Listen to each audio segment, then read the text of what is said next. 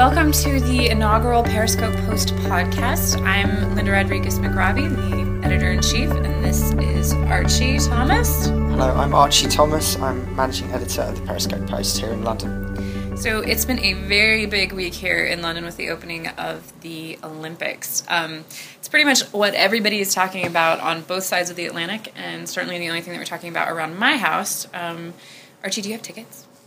I do. I've been to the boxing at the Excel Centre. So You've been already. I've been. I went on Monday night to the. Yeah, there were no Team GB um, boxes in action, which was a bit of a disappointment, but the uh, it was very well run and um, yeah, very. And very were there actually people sitting in the seats? Because that brings us there to were, the big thing we want to talk about. There were unfortunately some empty seats when I went, um, but quite a few of those seem to be filled by the army. Um, oh, nice. Who are uh, involved in uh, providing the security after G4S uh, slightly dropped the ball on that one. And my understanding was that um, after the sort of debacle of too many empty seats and the uh, flurry of publication about that and the outrage, probably justified, that um, a lot of the really big events, including men's gymnastics and a couple other ones, had some significantly empty seats. They were now offering some of those seats to servicemen. So is that part of that?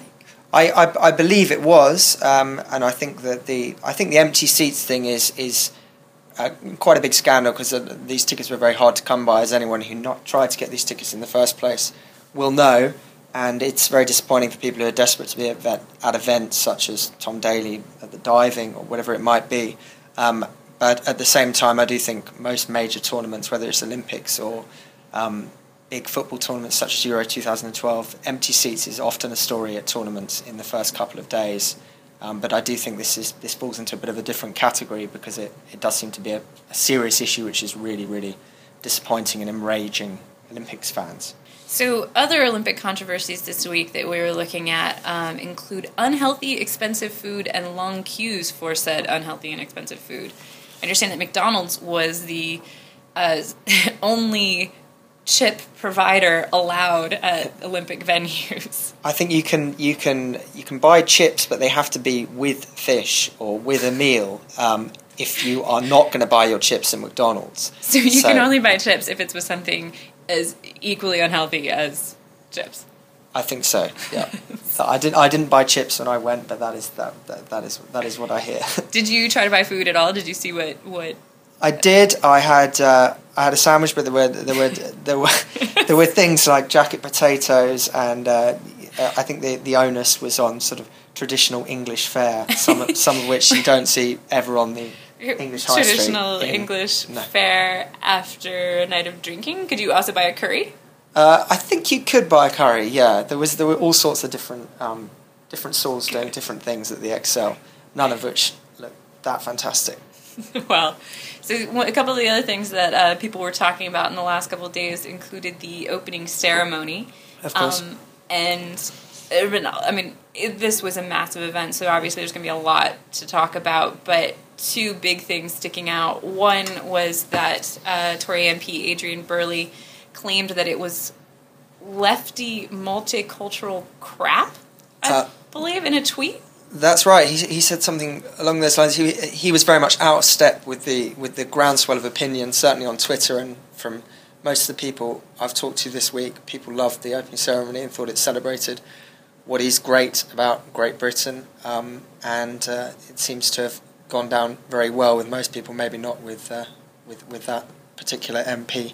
One of the responses that I saw to him on Twitter when he first introduced the topic of uh, how much he hated the opening ceremony was, "Would you have preferred the opening ceremony of the Berlin Olympics?" Presumably, that was a hit out at his uh, Nazi-themed stag do that he got in trouble for a couple years ago. Um, yeah, and I believe Cameron, uh, David Cameron, uh, has since called him a twat. Um, so he doesn't sound like his party is necessarily. Um, backing him with this opinion. Yeah. Well, there were a couple other things that happened uh, with the opening ceremony. Specifically, that NBC, the broadcaster that has the rights to um, broadcast it back in the States, decided to delay the showing of it. They, they, they showed an edited version of the opening ceremonies at prime time, you know, because of the time difference here. Right. Um, And one of the, the most significant things that they edited out was um, uh, Akram Khan's dance tribute to the victims of 7 7. And people in the States primarily seem to be pissed about the fact that the game, that the opening ceremonies were shown um, not live. But it seems to me that they should really be pissed about the fact that these are the things that were edited out. I mean, if as an American, um, if the you know if, if the games were being held in the U.S. and there was a dance tribute to 9/11 in some other country and their broadcast of it excised it, the outcry would be insane. I mean, the outrages would just be you know people would be taken to the streets with pitchforks. Mm. No, I mean, like, it, it, it's hard to sympathise with that editing decision um, by by NBC, and uh, I understand that they had to they had to slim it down. But you would have thought that was one of the things that that the editors there were were, were sensitive of the of, of the, the cultural significance of that, and um, probably should have left it in. As a news organization, that's the kind of thing that they should be aware of. Turning away from the Olympics, um, yep. finally, I, just, I know it's quite difficult to do. The other big news this week is that Snoop Dogg is now Snoop Lion. Legendary West Coast rapper Snoop Dogg has. Um, Calvin Broadus Jr. That real name, Calvin Broadus Jr., has uh, changed his name to uh, Snoop Lion and is now going to focus exclusively on reggae music.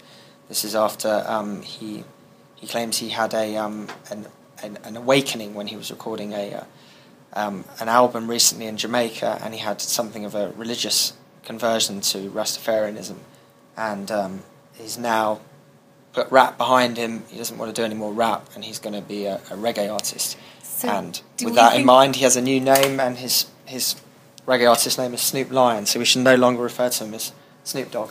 Well, you know, the artist formerly known as Snoop Dogg has uh, evidently always said that he was Bob Marley reincarnated, but do we actually believe that this was a legitimate spiritual conversion, or is this a an attempt to reinvent himself at midlife um, for a new audience? Well, the the the commentariat is seems a bit split on this one. There's some people who say it's it's it's something of a coincidence um, that he also has a documentary coming out, which opens at the Toronto International Film Festival, and also an album. Um, and you guessed it, it's a reggae album. And then there's other people who say, well, hold on now, he's uh, he's perfectly entitled to change his uh, change musical tack and also change his name, and this could be an authentic thing. So um, you know, it's the, the, there's two schools of thought here. One is that it's for real, and another that it's a a carefully orchestrated publicity stunt.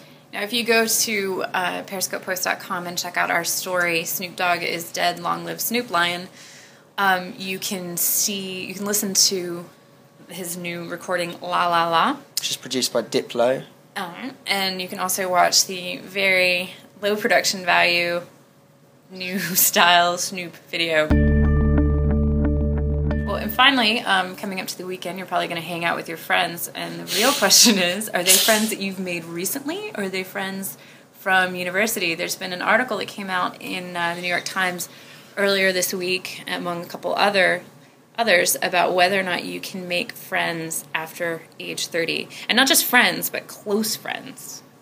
So, Archie, I don't know about you, but I'm over 30, and uh, I think I've made close friends. Yeah, I, think it's it's a it's a slightly um, depressing idea that it's impossible to make friends after 30. Um, and uh, I don't know how scientifically proven this is. It seems to have come from uh, well, it has come from an article by Alex Williams in the New York Times, which has um, generated quite a lot of follow up pieces um, on The Guardian and, and elsewhere.